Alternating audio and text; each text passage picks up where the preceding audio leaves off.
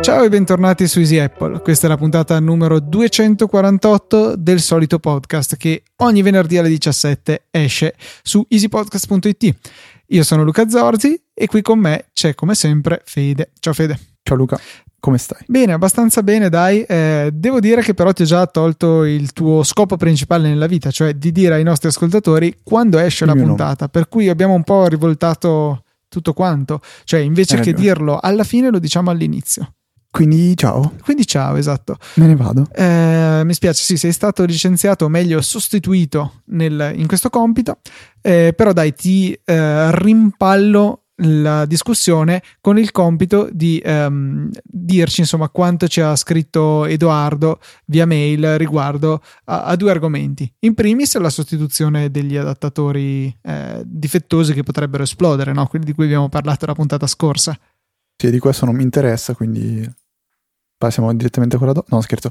Eh, niente, cos'è che ha detto? Semplicemente che eh, andando a uh, riportare un seriale di un dispositivo, quindi. Di un dispositivo, è possibile poi effettuare la sostituzione di più alimentatori. Perché il problema cioè, sale, cioè sovviene nel momento in cui si abbia qualche alimentatore comprato a parte, che quindi ha sempre avrebbe bisogno della sostituzione, ma non ha un seriale come un telefono o altro. A me sembrava una pura truffa alla italiana. tipo, faccio vedere che ho in mano l'asso di cuori e di conseguenza ho in mano anche tutti gli altri assi. Ok. So. Vabbè, però la seconda parte, quella un pochettino più interessante perché c'è un sondaggio. I sondaggi sono belli perché poi dai sondaggi si fanno i grafici e Luca è contento. E riguarda ciò di cui abbiamo parlato la scorsa puntata, ovvero i problemi che si verificano su alcuni dispositivi iOS riguardanti l'aggiornamento o l'installazione di applicazioni che si bloccano, quindi l'applicazione resta bloccata. E l'idea di Edoardo era appunto quella di fare un sondaggio, quindi troverete nelle note della puntata un link che vi porterà a un sondaggio di Google a cui dovrete rispondere a delle semplici domande, eh, quindi una obbligatoria, cioè ti è mai capitato di avere questo problema? Sì, no. E nel caso in cui la risposta sia sì, potete andare a specificare con quale device vi è successo. Allora, spero con tutto il cuore che nessuno si metta a rispondere no e poi a spuntare dei device e delle versioni di iOS. Fede, perché... La prima regola di queste cose è non suggerire le idiozie da fare. No, no, ma io dico potete farlo se vi sentite molto simpatici. Non è un problema perché esistono delle cose chiamate filtri e quindi noi possiamo rispondere, possiamo semplicemente filtrare tutte le risposte con eh, il sì alla prima domanda. Quindi ti è mai capitato? Sì, e da lì in poi ci interessano. Quindi vabbè, voi lo potete fare, potete fare questo bello scherzone, però eh, vi chiediamo gentilmente di, di, non farlo. Poi c'è una domanda segreta che è quella finale a cui potete rispondere tranquillamente. Non abbiamo usato Strawpoll perché, Strawpoll perché, e non Pool perché, come diceva Luca, ci sarebbero state troppe domande, avremmo dovuto chi- creare una quantità di combinazioni eh, vergognosamente elevata. E quindi utilizziamo i moduli di Google che tra l'altro si sono aggiornati e sono molto molto molto carini. Ok. Stavo contando, eh, dovrebbe, sono 17-18 dispositivi per sì o no, quindi per 2 che fa 36, eh, per altre 6 che sono le possibili versioni di iOS. Eh, con, o, o, con la domanda finale, insomma, che sono ulteriori 3 risposte, giusto 648 possibilità. Diciamo che Straw Poll sarebbe stato messo un po' in difficoltà. E comunque Fede hai scritto sbagliata la risposta segreta, adesso sto andando a correggere. Si scrive con la B, non No, non si P. scrive con la B, si scrive con la P. No, eh, vabbè, resta Nabbo come sei. Eh, vabbè. Sei convinto di essere Nabbo. Ok. Ok. Andiamo avanti invece. Altra domanda. Fede, ce la faremo?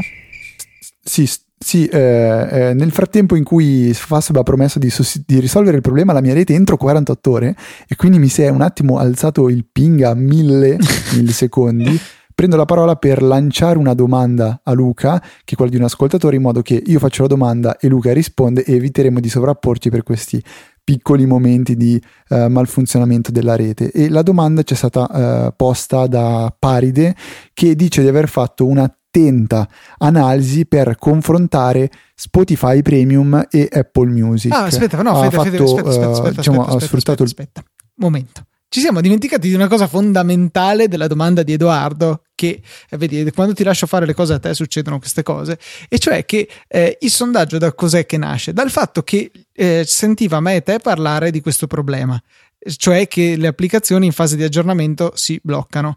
Um, a lui non è mai successo però su iPad 2 e su iPhone 5, quindi il sospetto è che la, eh, questo problema sia collegato all'essere a 64 bit dei nostri device, invece che insomma effettivamente è una cosa che andava specificata e ora prometto di non parlarti più sopra e riprendi pure il filo del discorso con la domanda di Paride. Ok, niente, io semplicemente dicevo che Paride ha fatto questo confronto sfruttando il periodo di prova Apple, di Apple Music e uh, dice di essere già utente di Spotify Premium. Ha provato a cercare di fare una valutazione il più imparziale possibile. Dice distinto gli piacerebbe passare ad Apple Music perché preferisce i servizi integrati, ma analizzando un po' di aspetti vince eh, Spotify e ha schematizzato tutto in un foglio condiviso che poi penso potremmo condividere un po' con voi anche perché è molto carino e dice che in effetti andando a um, diciamo a leggere su qualche sito web dei confronti nessuno si sbilancia più di tanto. E io personalmente dico che mi ritrovo in toto con ciò che dice Paride cioè sarebbe bellissimo avere un servizio integrato come quello che è Apple Music quindi averlo sempre su tutti i dispositivi eh, che eh, diciamo funziona bene col sistema operativo. E un, un esempio che faccio sempre è quello di quando vado in macchina vado in macchina e quando si collega al Bluetooth il mio iPhone all'impianto multi, multimediale, diciamo, eh, la canzone che viene riprodotta è quella dentro l'applicazione di, di, Apple Music e non quelle di Spotify. Devo attivare Spotify manualmente ed è una cosa che mi scoccia parecchio, ma non, non posso farci praticamente niente. Quindi sì, mi ritrovo esattamente con quello che dice Paride. Spotify attualmente secondo me offre un servizio complessivamente migliore rispetto a quello di Apple Music, però non è data la possibilità a Spotify di integrarsi così bene nel sistema così come lo è Apple Music. E Luca penso che sia un po' dello stesso parere. Sì cioè Apple Music ha t- troppi problemi di gioventù secondo me. Non è, non è, un servizio che può rispondere alle mie esigenze in questo momento. Un'interfaccia macchinosa e poi ripeto l'avevo già citato in passato il fatto che ormai ho tutte le mie playlist fatte in Spotify cambiare è una rottura infinita che non ho intenzione di, di sobbarcarmi. Per cui io rimango un fedele utilizzatore di Spotify anche per altri vantaggi del tipo che um, la mm, soundbar che utilizzo a casa è un client Spotify Connect si chiama per cui se avete il premium potete inviargli il suono, una sorta di airplay, con la differenza che voi inviate solo il comando riproduci la tal canzone e poi la soundbar provvede in autonomia a, a scaricare la canzone e riprodurla in streaming, per cui vi risparmiate a di scaricare la batteria del telefono e B insomma magari potenziali instabilità del collegamento soprattutto se avete sia soundbar che telefono in wifi insomma due tratte in wifi i potenziali problemi sono molti. Eh, se invece eh, dovete magari solamente avere la soundbar che va su internet in wifi c'è più speranza che le cose funzionino. Come potete sentire insomma eh, come immagino abbiate capito non sono un grandissimo fan del wifi. Sì mm, sappiamo che tu vorresti anche le, le cuffie Ethernet, ma purtroppo Apple non, non Ho sentito che dovrebbe rimuovere il jack da 3 mm. Magari potrebbe essere che mettano un Ethernet. Secondo me avrebbe molto senso, anche perché l'Ethernet obbligherebbe uno spessore di boh, almeno, almeno 2 cm, il che vuol dire che c'è posto per un sacco di batteria, per cui secondo me potrebbe essere una soluzione interessante. No, diciamo di sì. Nel frattempo io sto letteralmente, piccolo, piccola parentesi, combattendo alla ricerca di ciò che sta eh, occupando banda sul, nella mia rete tramite l'interfaccia della, della, de, de, del router Asus. E piano piano sto limitando ogni dispositivo che vedo che sta utilizzando la rete. Eh, è una funzione molto, molto interessante. Piccola parentesi. Eh, nei router è possibile trovare uh, questa cosa chiamata QoS che è Quality of Service e la Quality of Service permette di andare a, uh, tra le varie funzionalità limitare la banda che può utilizzare un determinato dispositivo. Se non siete esperti con questo, potete farlo semplicemente su iOS con l'applicazione. Eh, se avete una, un, un, un, router dell'Asus, eh, io ho appunto un router Asus, ho trovato questa applicazione che troverete nel link della puntata gratuita. Insieme, mi raccomando, anche al link al router in questione perché è una cosa molto interessante. Ok, sì, è, un router che quando ho acquistato era il più, tra virgolette, potente sul mercato casa domestico. È un, un router, eh, direi, coi, puoi bippare Luca se lo dico? Eh, contro... No, no, con i controgenitali. Ok. E, ehm, questa applicazione è gratuita, una volta che viene lanciata la prima volta permette di in poche step a, a arrivare a un'interfaccia di controllo del, del proprio router e eh, c'è una, un tab che permette di vedere tutti i dispositivi connessi al, al, al, router, in questo momento ne ho 15 e si, limi- si può andare a vedere diciamo um, varie informazioni tipo l'IP e il MAC address e si possono anche eh, si può bloccare l'accesso a internet al, al dispositivo o limitarne eh, la banda e può essere una funzione utile come in questi casi. Io sto tuttora cercando di limitare veramente tutto e vedo il ping che intanto salta a 1400-1500 eh, millisecondi, non è una cosa bellissima. Applicazione gratuita, funziona con i router Asus, però se avete un router di un'altra marca provate a fare un salto sull'App Store, magari trovate anche l'applicazione del vostro router e potete fare la, la medesima cosa. Unica pecca di questa applicazione che ho trovato io è quello che non esiste come da interfaccia web, una, la possibilità di vedere quale dispositivo stia eh, sfruttando la banda quindi non viene mostrato esattamente quanto sta scaricando e caricando un determinato dispositivo istantaneamente, mentre sull'interfaccia web è possibile vedere questa informazione ed è veramente molto utile. Per me è molto molto molto utile. Fede, eh, invece ho visto che hai un suggerimento che riguarda eh, il, l'accettazione o meglio il, il, contrario, cioè il rifiuto delle chiamate oppure il loro zittimento con l'iPhone in stand-by. Di che cosa si tratta? Ma dimmi che non ti è mai capitato. Di voler... Eh, non ti è mai capitato di trovare una persona che ha l'iPhone che inizia a suonare all'impazzata e lo, lo, lo lascia lì a suonare. Cioè io è una cosa che non, non, capisco più di tanto, è una cosa che non, non, non, concepisco, cioè l'iPhone sta suonando, hai due possibilità. Uno, mm, rispondi, due, almeno silenzia la chiamata. È fastidioso per le persone che eh, ti stanno intorno sentire un iPhone che suona senza che nessuno eh, gli dia un minimo di attenzione. A me personalmente dà, dà abbastanza fastidio, magari quando sei in un luogo pubblico, magari quando sei in un ambiente lavorativo.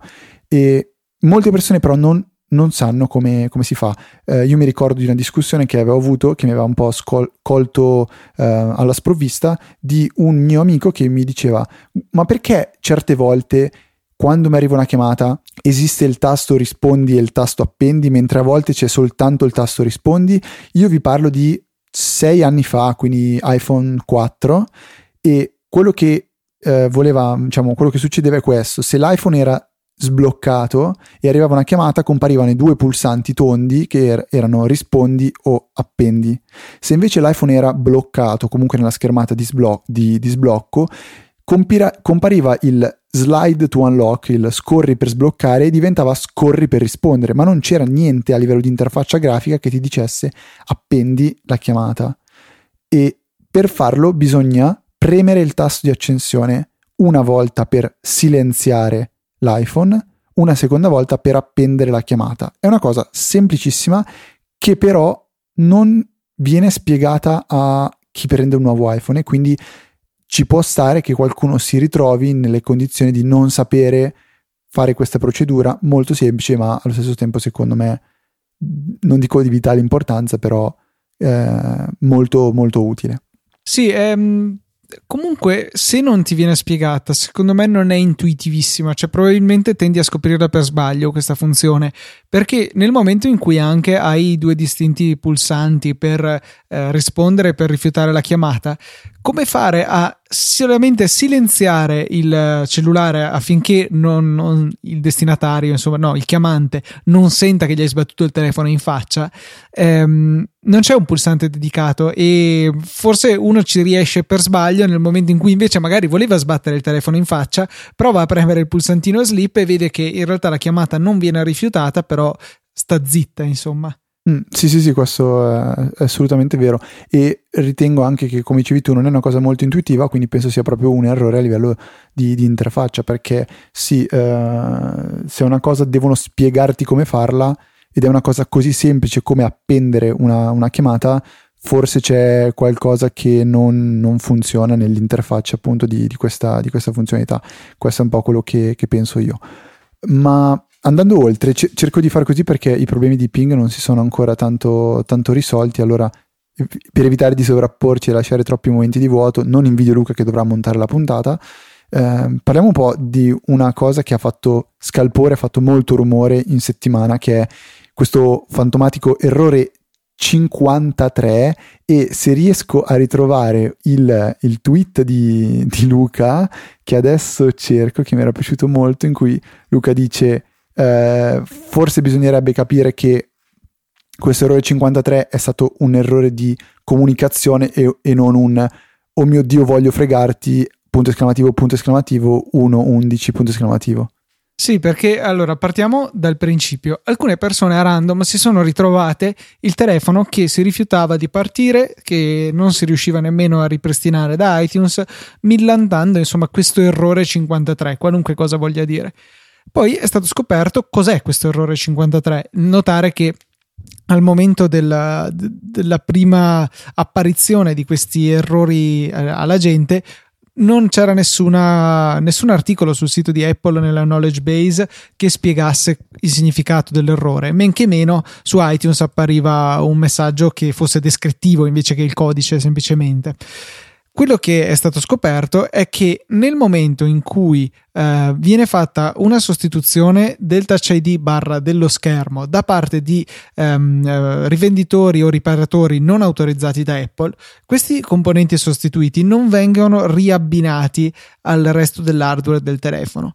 E eh, qua poi apriamo una parentesi dopo. Nel momento di successivi ripristini o aggiornamenti viene eh, verificata la correttezza degli abbinamenti tra i vari dispositivi di sicurezza presenti nell'iPhone. Quando questa non viene soddisfatta, l'iPhone si blocca.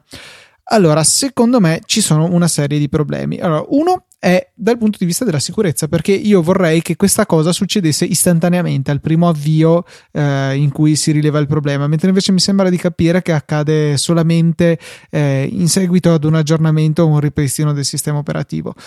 Eh, poi c'è il problema della gente che dice: Eh, ma io voglio risparmiare, voglio farmi sostituire la, il vetro, il touch ID da un pulsante home da un rivenditore terzo. E secondo me questo è del tutto lecito. E Apple dovrebbe eh, dare la possibilità a queste persone di poi eh, andare in un Apple Store, in un centro assistenza Apple e senza pagare nulla, ma semplicemente firmando una carta in cui si assumono le responsabilità che eh, ho montato un componente che potrebbe potenzialmente in un altro mondo parallelo avere delle modifiche tali per cui i miei dati sono messi a repentaglio, bla bla bla, Apple non è responsabile, bla bla bla ok, a quel punto lì ti rifanno loro l'abbinamento e il tuo telefono funziona come prima, eh, però ti decade chiaramente ogni garanzia residua sul telefono. Secondo me questa è una cosa corretta.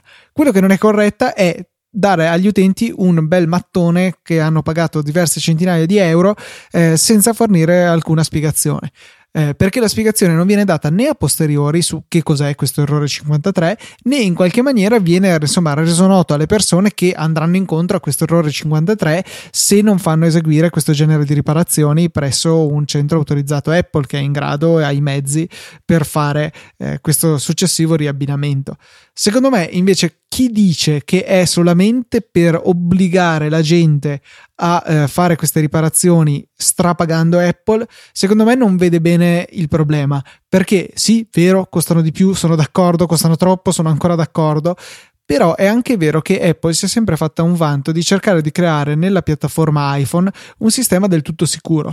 Eh, basta dire i casini che sono necessari per andare a eseguire il jailbreak, mentre eh, per funzioni simili su Android basta andare nelle impostazioni e spuntare eh, autorizza installazioni da altre parti eh, Apple ha sempre cercato di eh, fornire un sistema chiuso, chiusissimo, limitato se vogliamo, ma che garantisse un certo grado di sicurezza. Chiaro, non impenetrabile, ci sono stati jailbreak, ci sono stati problemi di sicurezza, ma mediamente direi che è un sistema che è messo abbastanza bene. Eh, se volete approfondire, abbiamo fatto io e Filippo diverse puntate di TechMind dove siamo andati a dissezionare ehm, tutta la, la, parte che gestisce insomma la sicurezza di iOS a partire dai casini inenarrabili che ci sono nel momento in cui premete il pulsante di accensione c'è tutta una catena di verifiche a livello software che controllano che la, la, parte del firmware sia valida, che carica il bootloader, che deve essere valido, che carica il sistema operativo, che deve essere valido. Insomma, tutta una serie di verifiche in cui se anche uno solo di questi componenti è stato alterato, il telefono non si avvia. Ora, perché deve essere diverso con l'hardware, considerato che nel cavetto del Touch ID passano le nostre impronte digitali?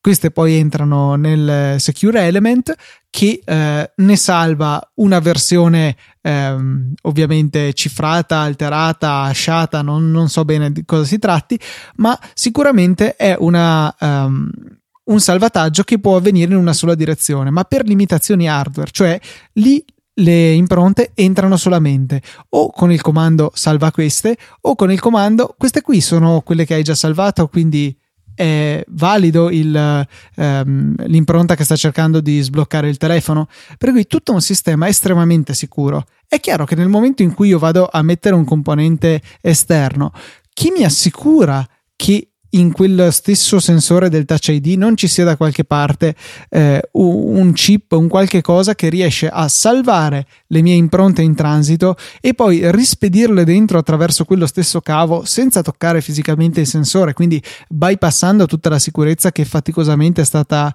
eh, costruita e inserita in iOS. Secondo me, ripeto, ve- cercando di vedere le cose in questo modo, eh, hanno accusato Apple per la cosa sbagliata. La cosa sbagliata è stato non comunicare cos'è questo errore e non spiegarlo in anticipo, il rischio di questo errore. Anche solo scritto in piccolo nella, eh, nel contratto che tutti abbiamo accettato senza leggere avviando iOS per la prima volta. Eh, non ha però sbagliato nell'imporre questo tipo di limitazione. Io sono perfettamente d'accordo e ti dico la mia reazione è stata inizialmente quando avevo letto di questo errore 53 eh, non avevo capito bene che riguardasse il touch ID e avevo detto boh questa forse Apple poteva risparmiarsela perché se uno cambia lo schermo si cambia il pulsante home poi ho pensato cavolo questo si, si sta parlando del touch ID e quando è uscito il touch ID subito eh, tanto sarà facile da hackerare, riusciremo a hackerarlo, oh mio Dio, le, le, le, le informazioni sicure eh, protette dietro un, un'impronta digitale che però si può hackerare, bla bla bla, tutti preoccupati per la sicurezza di questo Touch ID. Adesso che si è scoperto che è possibile modificarlo mettendo qualcosa che non necessariamente è come hai detto tu certificato e funziona come Apple l'ha pensato e ci lamentiamo de- di questo. Boh, io farei un passo indietro e guarderei un po' la, la situazione da lontano e mm, sul fatto della comunicazione secondo me è abbastanza è abbastanza brutta come cosa nel senso che un conto è dire se modifichi l'iPhone per i cavoli tuoi, cambi la batteria, cambi lo schermo e è fuori garanzia. Un conto è dire se tu modifichi questa cosa qua, io non te lo faccio più usare.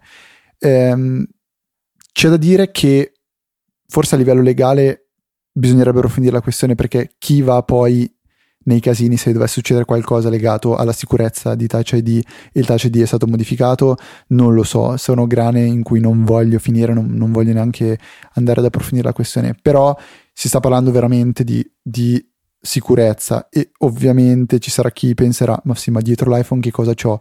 Boh, tu magari non c'è niente, però siccome lo usano a livello di corporate, di enterprise, e per esempio io personalmente dietro Touch ID ho tutte le mie password di OnePassword e so che sono protette soltanto da quello perché nel momento in cui una persona Touch ID fa un tocco per sbloccare l'iPhone, un tocco per entrare in OnePassword e da quel punto lì ha tutto, tutto, tutto ciò che io ho di digitale, tutto. E trovo una questione secondo me gestita non troppo male. Non, io condivido assolutamente la scelta. Ecco, per, per concludere. Um, andando oltre, Luca prima mi chiedevi che cosa vuol dire Google Image Search WP, VP. Sì, perché dovete sapere che noi abbiamo la solita lista di argomenti che vogliamo trattare in Wunderlist e io mi sono trovato questa cosa che non aveva particolarmente senso e Fede mi ha detto, beh, nessuno spoiler, lo scoprirai in puntata, per cui ne so tanto che vuoi a questo punto. Allora, praticamente in settimana io ho trovato un, uh, un video eh, che riguardava eh, Mark Braul, Brauli, si chiama, non mi ricorderò mai come si chiama, Marx Brauli penso. MBK, MKBHD. Eh, lui, esatto. Eh, Marx Brownlee e, e, Jonathan Morrison che eh, ha un canale YouTube molto carino e questo video si chiama The Dream Desk 2, quindi la scrivania dei sogni 2, eh, MKBHD Edition, quindi cosa è successo? Che è stata progettata una scrivania per MKBHD e è stata anche arredata con monitor, casse, um, Mac Pro, tastiere, mouse e tante belle cose. Io ovviamente cos'è che ho notato in tutto questo bel, bel, bel, bel ben di Dio? Il wallpaper del desktop. ho ricevuto degli insulti su Twitter però ho chiesto di poterlo trovare e ho twittato direttamente a, a MKB, MKBHD che non mi ha risposto ovviamente.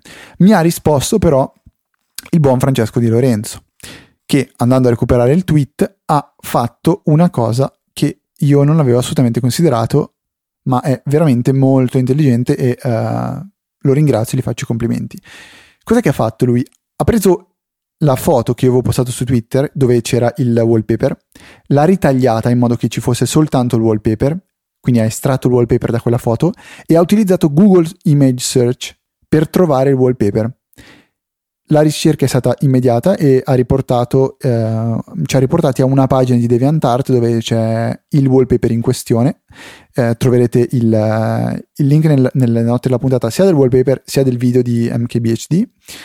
E quindi è una cosa che potrebbe essere molto, eh, molto utile in diverse occasioni, quando quindi si vuole cercare qualcosa che non si sa cos'è ma si ha visto, si ha una foto, si può sfruttare Google Image Search e ancora più facilmente lo si può sfruttare per la ricerca dei wallpaper. Magari trovate una foto che ha risoluzione bassissima, vi sembra un wallpaper, potete utilizzarla per fare una ricerca e magari trovare la foto in eh, risoluzione originale o una risoluzione migliore e, e trovare il wallpaper dei vostri sogni che durerà tre giorni dopodiché lo cambierete. Io però per ora ce l'ho ancora. Io avevo usato la ricerca eh, di Google per immagini proprio qualche tempo fa perché eh, avevo uno sfondo bello che mi piaceva de- de- sul Mac, che tuttora ho peraltro perché di solito lo cambio una volta all'anno, ehm, che appunto ritraeva questa città apparentemente cinese su, all'angolo di un fiume. Volevo sapere dove era, un bel posto, vorrei metterlo nella lista di posti dove andare una volta nella vita e ho trovato che è la città proibita grazie appunto a Google che mi ha trovato delle immagini simili eh, delle quali una se non sbaglio apparteneva a un articolo di Wikipedia che mi ha permesso non solo di scoprire cos'era ma anche di leggere a riguardo di questo edificio di questo monumento.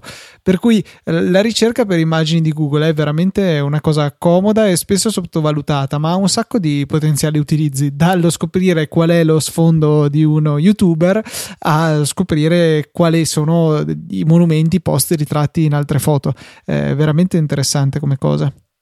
Yeah, io anche ho usata, usata pochissimo. Ma no, io in realtà l'ho, l'ho usata più di una volta, soprattutto in, come suggerivi tu, eh, per andare a ricercare immagini, copie della stessa immagine a risoluzione più elevata, perché spesso appunto capita di trovare delle porcherie impressionanti che è necessario avere a risoluzione elevata e appunto tramite la ricerca immagini di Google è possibile farlo in maniera veramente semplice. Eh, l'unica cosa è che su iPhone, se non sbaglio, è indispensabile avere l'applicazione Google installata per poter fare la ricerca a partire da una foto, eh, non si può direttamente da Safari. Più che altro per una limitazione di Google, perché in realtà Safari supporta l'upload delle immagini eh, tramite appunto i, i, form per l'upload che si, sarà usato insomma anche nella versione che usiamo da desktop. Mm-hmm. Volevo parlare invece adesso del, delle mie disavventure che ho avuto con iCloud Photo Library. Eh, perché era tutto andato benissimo fino a circa fine gennaio. A quel punto lì il mio Mac si è piantato su eh, lo stato che visualizza in fondo a, a Photos, updating fisso così, l'ho lasciato acceso una notte, updating sempre, insomma completamente inchiodato. Eh, ho provato un po' di soluzioni che ho trovato su internet, nulla sembrava risolvere. Ero disperato, ero quasi convinto che mi sarebbe toccato eh, cancellare completamente la libreria dal mio Mac, che ovviamente l'avrei spostata da un'altra parte per averla come ulteriore backup, e poi rifare il login e aspettare che si tirasse giù i 60 giga di foto o quello che è. Eh, alla fine mi sono ricordato della presenza di una funzione de- che aveva già iPhoto, e cioè che se tenete premuto i pulsanti Command e Option, quindi Alt. Eh, durante l'avvio di Photos, per cui proprio cliccate l'icona, subito tenete premuti questi due tasti, vi vengono offerte delle opzioni di manutenzione barra ripristino barra recupero barra non lo so, tra cui c'è ripara libreria. Allora, non avendo nient'altro di meglio da fare, eh, o meglio da tentare perché avevo esaurito le altre possibili soluzioni, ho deciso di provare a fare questa riparazione della mia libreria, questa ricostruzione della sua struttura interna. E ehm, è stata eseguita in abbastanza poco tempo, dopodiché Photos si è aperto e eh, mi ha detto che doveva caricare 7800 elementi.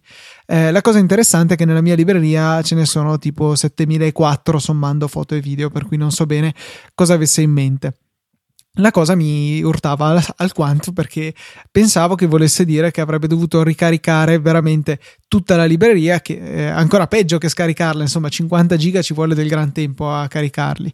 E ehm, alla fine in realtà si è, mm, verif- cioè si è, è risultato essere meno grave del previsto perché insomma l'ho lasciato acceso una notte e alla fine il Mac è riuscito a riallinearsi. In realtà ci ha messo più di una notte, ci avrà messo, io credo, quasi 24 ore tra tutto. Nella maggior parte del tempo o non faceva niente o intasava la CPU con un servizio di conversione video che non so bene cosa, cosa abbia fatto. Fatto sta che eh, su una libreria di quasi 60 giga alla fine ne ha ricaricati circa due e mezzo, poco più, eh, nell'arco di 24 ore. Per cui si è risistemato, adesso è di nuovo in sincronia con iPhone e iPad che invece non hanno mai smesso di funzionare. Però rimane come sempre questo problema di iCloud Photo Library, ma anche di tutti gli altri servizi cloud con la mela sopra, e cioè che non abbiamo nessun modo di capire se succede qualcosa, dov'è il problema, cosa possiamo fare per risolverlo. Semplicemente da dei messaggi poco informativi, eh, qualcuno ha detto errore 53 forse, e niente, dobbiamo aspettare, sperare, fare delle strane danze in attesa che si sistemi eh, tutto quanto. Ne avevano parlato anche in una delle ultime puntate di ATP Accidental Tech Podcast che eh, appunto aveva eh, denunciato questa leggerezza di Apple nel gestire il eh, eh, tutti i servizi cloud. Nella puntata 155, che vi lasceremo nelle note della puntata, appunto si era parlato di questo. E il bello è che a me i problemi sono sorti pochissimo dopo aver ascoltato eh, la puntata, tipo meno di due giorni dopo. Per cui credo che sia colpa di ATP se la, la mia libreria di iCloud ha deciso di fare le bizze. È la puntata che hai detto essere la più bella di sempre, giusto? No, non la più bella di sempre, ma una delle più belle degli ultimi tempi, cioè alto livello, proprio mi è piaciuta. Ok, no, perché avevo letto di una puntata di cui avevi parlato e avevi scritto che era la puntata più bella di sempre, pensavo fosse questa. Eh, non ricordo quale io abbia decretato essere la più bella di sempre, a dire la verità. Non so se... No. Porca miseria, ma Luca, cioè twitti le cose e te le dimentichi? Uh, no, adesso vado, vado, a cercarla. Ebbene sì. Uh, Nel frattempo io allora intrattengo gli ascoltatori tra una laggata e l'altra. La migliore puntata di ATP eh, degli il... ultimi mesi comunque l'avevo chiamata. Okay. Perfetto, scusa.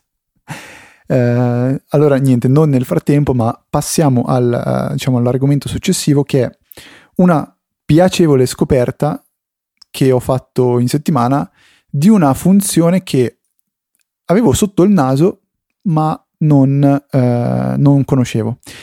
Eh, faccio un po' di background. Come sapete, abbiamo parlato parecchie volte, io ho un bel NAS della, della QNAP in cui archivio eh, tutti i miei contenuti multimediali. Per fare ehm, ordine, oltre a utilizzare Plex, utilizzo un altro software eh, che permette di effettuare in automatico l'organizzazione in cartelle del, delle serie TV e eh, è in grado anche di rinominare tutte le serie TV dandogli un pattern eh, prestabilito. Per pattern intendo nome serie TV, poi S minuscolo nome della stagione, numero della stagione, eh, per esempio E minuscola numero dell'episodio, poi spazio, trattino spazio e potete personalizzarlo come volete. Ehm, avevo un problema, avevo di recente ho eh, scaricato un anime che è Naruto Shippuden ehm, di, cui, di, cui, volevo semplicemente eh, vedere le, le, le, puntate e quindi ho recuperato ehm, tante puntate, purtroppo sono veramente tante. Il problema era che questo software che utilizzo, che si chiama Sonar, non riusciva a riconoscere ehm, esattamente qual era la puntata, per, per il semplice motivo che Fa, essendo più di 100 puntate, faceva fatica a capire che la puntata 101 non era la puntata 101, ma la puntata prima stagione episodio 1, perché 101 101. Così come per la puntata 210, per lui era la puntata stagione 2 episodio 10, invece era la puntata numero assoluto 210. E nonostante avessi specificato che questo era un anime, non eh, c'era modo di Mm, diciamo, sistemare eh, questo, questo problema. Andando un pochettino a spulciare tra i vari forum ho scoperto che bastava anteporre uh, a il file in questione della puntata, eh, diciamo, chi aveva rilasciato uh, il, il, file, che um, nel caso di, di, Naruto, per esempio, uh, è Horrible Subs. Quindi che cosa dovevo fare? Dovevo rinominare circa 300 puntate aggiungendo eh, il prefisso horrible subs tra parentesi quadre. Per farlo, avendo tutti i file sul NAS, ho provato ad appoggiarmi a Forklift. Per rinominare puntata per puntata stavo diventando pazzo, allora ho detto usiamo Better Rename, che è un software di cui abbiamo parlato tantissime volte. Il problema è che Better Rename per rinominare questi file ha bisogno prima di aprirli e per aprirli vuol dire che Forklift deve scaricare il file, permettere a Better Name di aprirlo, dopodiché rinominarlo. Ho detto, vabbè, mi metterò a scrivere qualche script, mi collego in SSH al NAS, provo a risolvere qualcosa, scusa, dopodiché... ma questi file non erano semplicemente accessibili dalla, dalla, qualunque cartella del NAS senza tirare in ballo Forklift? Uh, sì, e il problema è che um, io sono un babbo e ho scoperto tramite la, la funzione aiuto di Forklift e di qualsiasi applicazione su Mac che esiste la funzionalità nativa in Forklift chiamata Multi Renamer. E una volta selezionati tutti i file che mi interessavano, è possibile utilizzare questa funzione di Forklift Multi Renamer, che è una versione di Better Name un po' più sfigatella e ho permesso, eh, ho potuto semplicemente aggiungere un prefisso, specificare che prefisso era, si può aggiungere anche un suffisso, si possono fare eh, un paio di, diciamo, di macro e fatto sta che ho cercato di trovare delle soluzioni complicatissime quando avevo sotto il naso eh, forklift che poteva ehm, fare questa, questa, cosa qua chiamata appunto multi, multi rename e eh, ha funzionato benissimo e in modo super istantaneo e Forklift non ha bisogno di scaricare i file per rinominarli né per spostarli eh, quando ci si connette a, a, a, un server, diciamo. Comunque non vorrei dire, ma più che sotto il naso ce l'avevi sotto il NAS. Ah, ah, ah bella battuta, mi è piaciuta parecchio. No, il Finder non può fare questa cosa, vero? Eh, No, mi pare che possa aggiungere solo un suffisso. Comunque è stato bello risentire i grilli dopo tanto no, tempo. Ma, ma non può farlo di diversi file? Sì, sì, certo che può. È da, da Yosemite credo che l'abbiano inclusa questa funzione. Ah, perfetto, la mia ero persa anche questa funzionalità. Perché cercando rename non c'ho multi rename. No, cioè se tu. Ah, no, c'è rename due oggetti. Esatto. Ah, okay. replace text, add text, after name, before name. Quindi anche dal Finder si può fare. Perfetto, quindi si può fare anche dal Finder. No, questa, questa è veramente una cosa molto molto carina. Eh, cioè, hanno messo un piccolo, una piccola utility di rinomina dei file direttamente dal Finder e se non si hanno esigenze particolari probabilmente è anche più rapida che andare a tirare in ballo Better Rename che rimane comunque fenomenale perché soprattutto quando abilitate la modalità più passaggi potete fare di quelle rinomine assurde, oltretutto con la possibilità di andare a pescare dai eh, metadati del file, per cui se li avete sistemati bene potreste usarli anche per rinominare i vostri MP3 eh, anche se io di solito uso un'app dedicata fin dai tempi in cui usavo Linux che si chiama Kid 3 che funziona molto bene anche, ma fa solo quello ecco. Better Rename è molto molto completa come applicazione poi è periodicamente in sconto spesso si trova anche per 5 euro a volte forse hanno fatto anche il 2 dollar Tuesday che era arrivata appunto a costare solamente 2 dollari e è veramente un affare a quella cifra lì. È una delle mie app preferite in assoluto. E invece Finalmente hanno aggiornato anche OnePassword su Mac alla versione 6 che porta una funzione che io attendevo da tempo, che eh, fin da quando ho cominciato a usare OnePassword attendevo su iOS, poi un mesetto, forse poco più fa, è arrivata e ora c'è anche finalmente anche su Mac, e cioè la ricerca in tutte le nostre cassaforti o Vault se abbiamo appunto il dispositivo in inglese. Eh, perché eh, io ne ho tre di cassaforti nel mio One Password. Ne ho una mia personale principale, una condivisa solo con mio fratello, in cui mettiamo dentro servizi che possono essere utili solamente a noi due, e una dove eh, ho tutti i login familiari, che è quindi condivisa anche con mia mamma e mio papà. Eh, per cui tre utilizzi ben diversi, ma spesso eh, mi capitava di dover avere un sito in tutte e tre. Un esempio classico, Amazon, perché um, effettivamente sì, probabilmente mi bastava l'account famiglia e non anche quello con mio fratello, eh, però dovevamo averci accesso tutti con, per usare chiaramente il Prime tutti insieme e, e, prima era molto scomodo, per cui avevo delle voci duplicate se vogliamo. Adesso con la ricerca unificata in tutte le cassaforti eh, non ho più questa difficoltà e finalmente posso gestire in maniera veramente comoda le cassaforti multiple. Eh, potremmo anche, Fede, lo diciamo così in diretta, pensare di gestire i nostri login di tutto il network, insomma, tramite una cassaforte condivisa, mentre attualmente semplicemente ce le eravamo passati e da un po' che non cambiamo alcune password per carità, sono dei, dei mostri da 50, 50 schifezze. La, la, password storica di Easy Apple me la ricordo tuttora, anche se è tipo penso 20 caratteri. Sì, è lunga. Però me la ricordo tuttora. Sì, sì.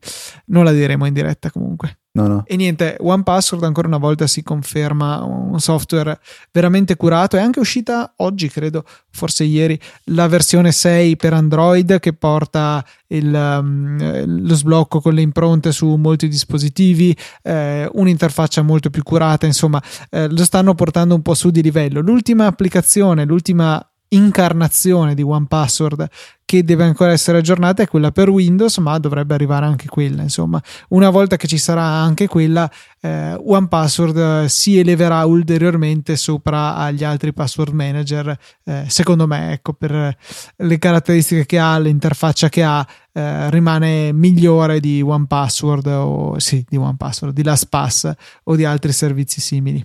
Tiriamo le tende? Eh, o vogliamo parlare di qualcos'altro? Perché io ti giuro, sto, mi, mi, spiace veramente tanto, cioè, non voglio insistere, ma mi scuso ancora, ma la rete è, è veramente ingestibile e non capisco perché continuiamo a passare da 50 millisecondi di ping a in questo momento 1870 è proprio una cosa che non, non so spiegarmi. La rete è scarica. Vabbè, eh, quindi eh, arriviamo comunque in fondo alla puntata sani e salvi. Farò qualche modifica in più del solito in fase di montaggio. Spero che per voi sia stato piacevole l'ascolto. E se lo è stato, quale cosa migliore per dire grazie se non andare a comprarvi un autoregalo? Eh sì, perché se andate a comprarvi gli autoregali su Amazon passando dai nostri link, indipendentemente dal prodotto che cliccate sui nostri link e indipendentemente da quello che poi comprate su Amazon, eh, ci arriva una piccola percentuale, per cui eh, Amazon tirerà fuori qualche dollarino, da, o meglio qualche eurino dalle sue tasche, lo metterà nelle nostre e non tirerà fuori niente di più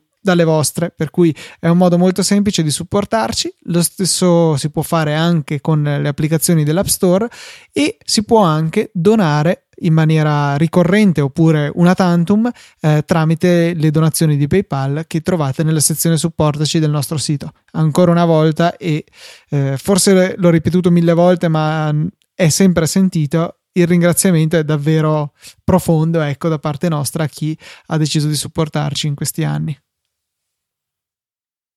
Cogliamo l'occasione che è arrivata una donazione praticamente in giornata, non abbiamo ancora avuto modo di ringraziare via mail, una donazione singola da Fabio di Rezze, grazie Fabio per il supporto, eh, veramente. Grazie mille da me e Luca invece ha detto boh che non ti conosce, non... vabbè, passando alle cose serie, non è vero, questa è una cosa seria, ha un'altra cosa seria, cioè potete contattarci, farci le domande, um, proporci sondaggi come ha fatto Dardo in questa puntata, mostrarci i vostri lavori come ha fatto Paride in questa puntata, all'indirizzo email info.easyapple.org e potete seguirci su Twitter all'account ufficiale easy underscore apple. Esistono anche gli account privati, personali più che privati, mio di Luca, che sono Luca TNT e F Trava. F Trava è F la lettera, non F scritto F, F Trava. E una pagina di Facebook di tutto il network che trovate all'indirizzo facebook.com slash easypodcast. E per questa 248esima puntata è tutto. Un saluto da Federico. Un saluto da Luca. Link...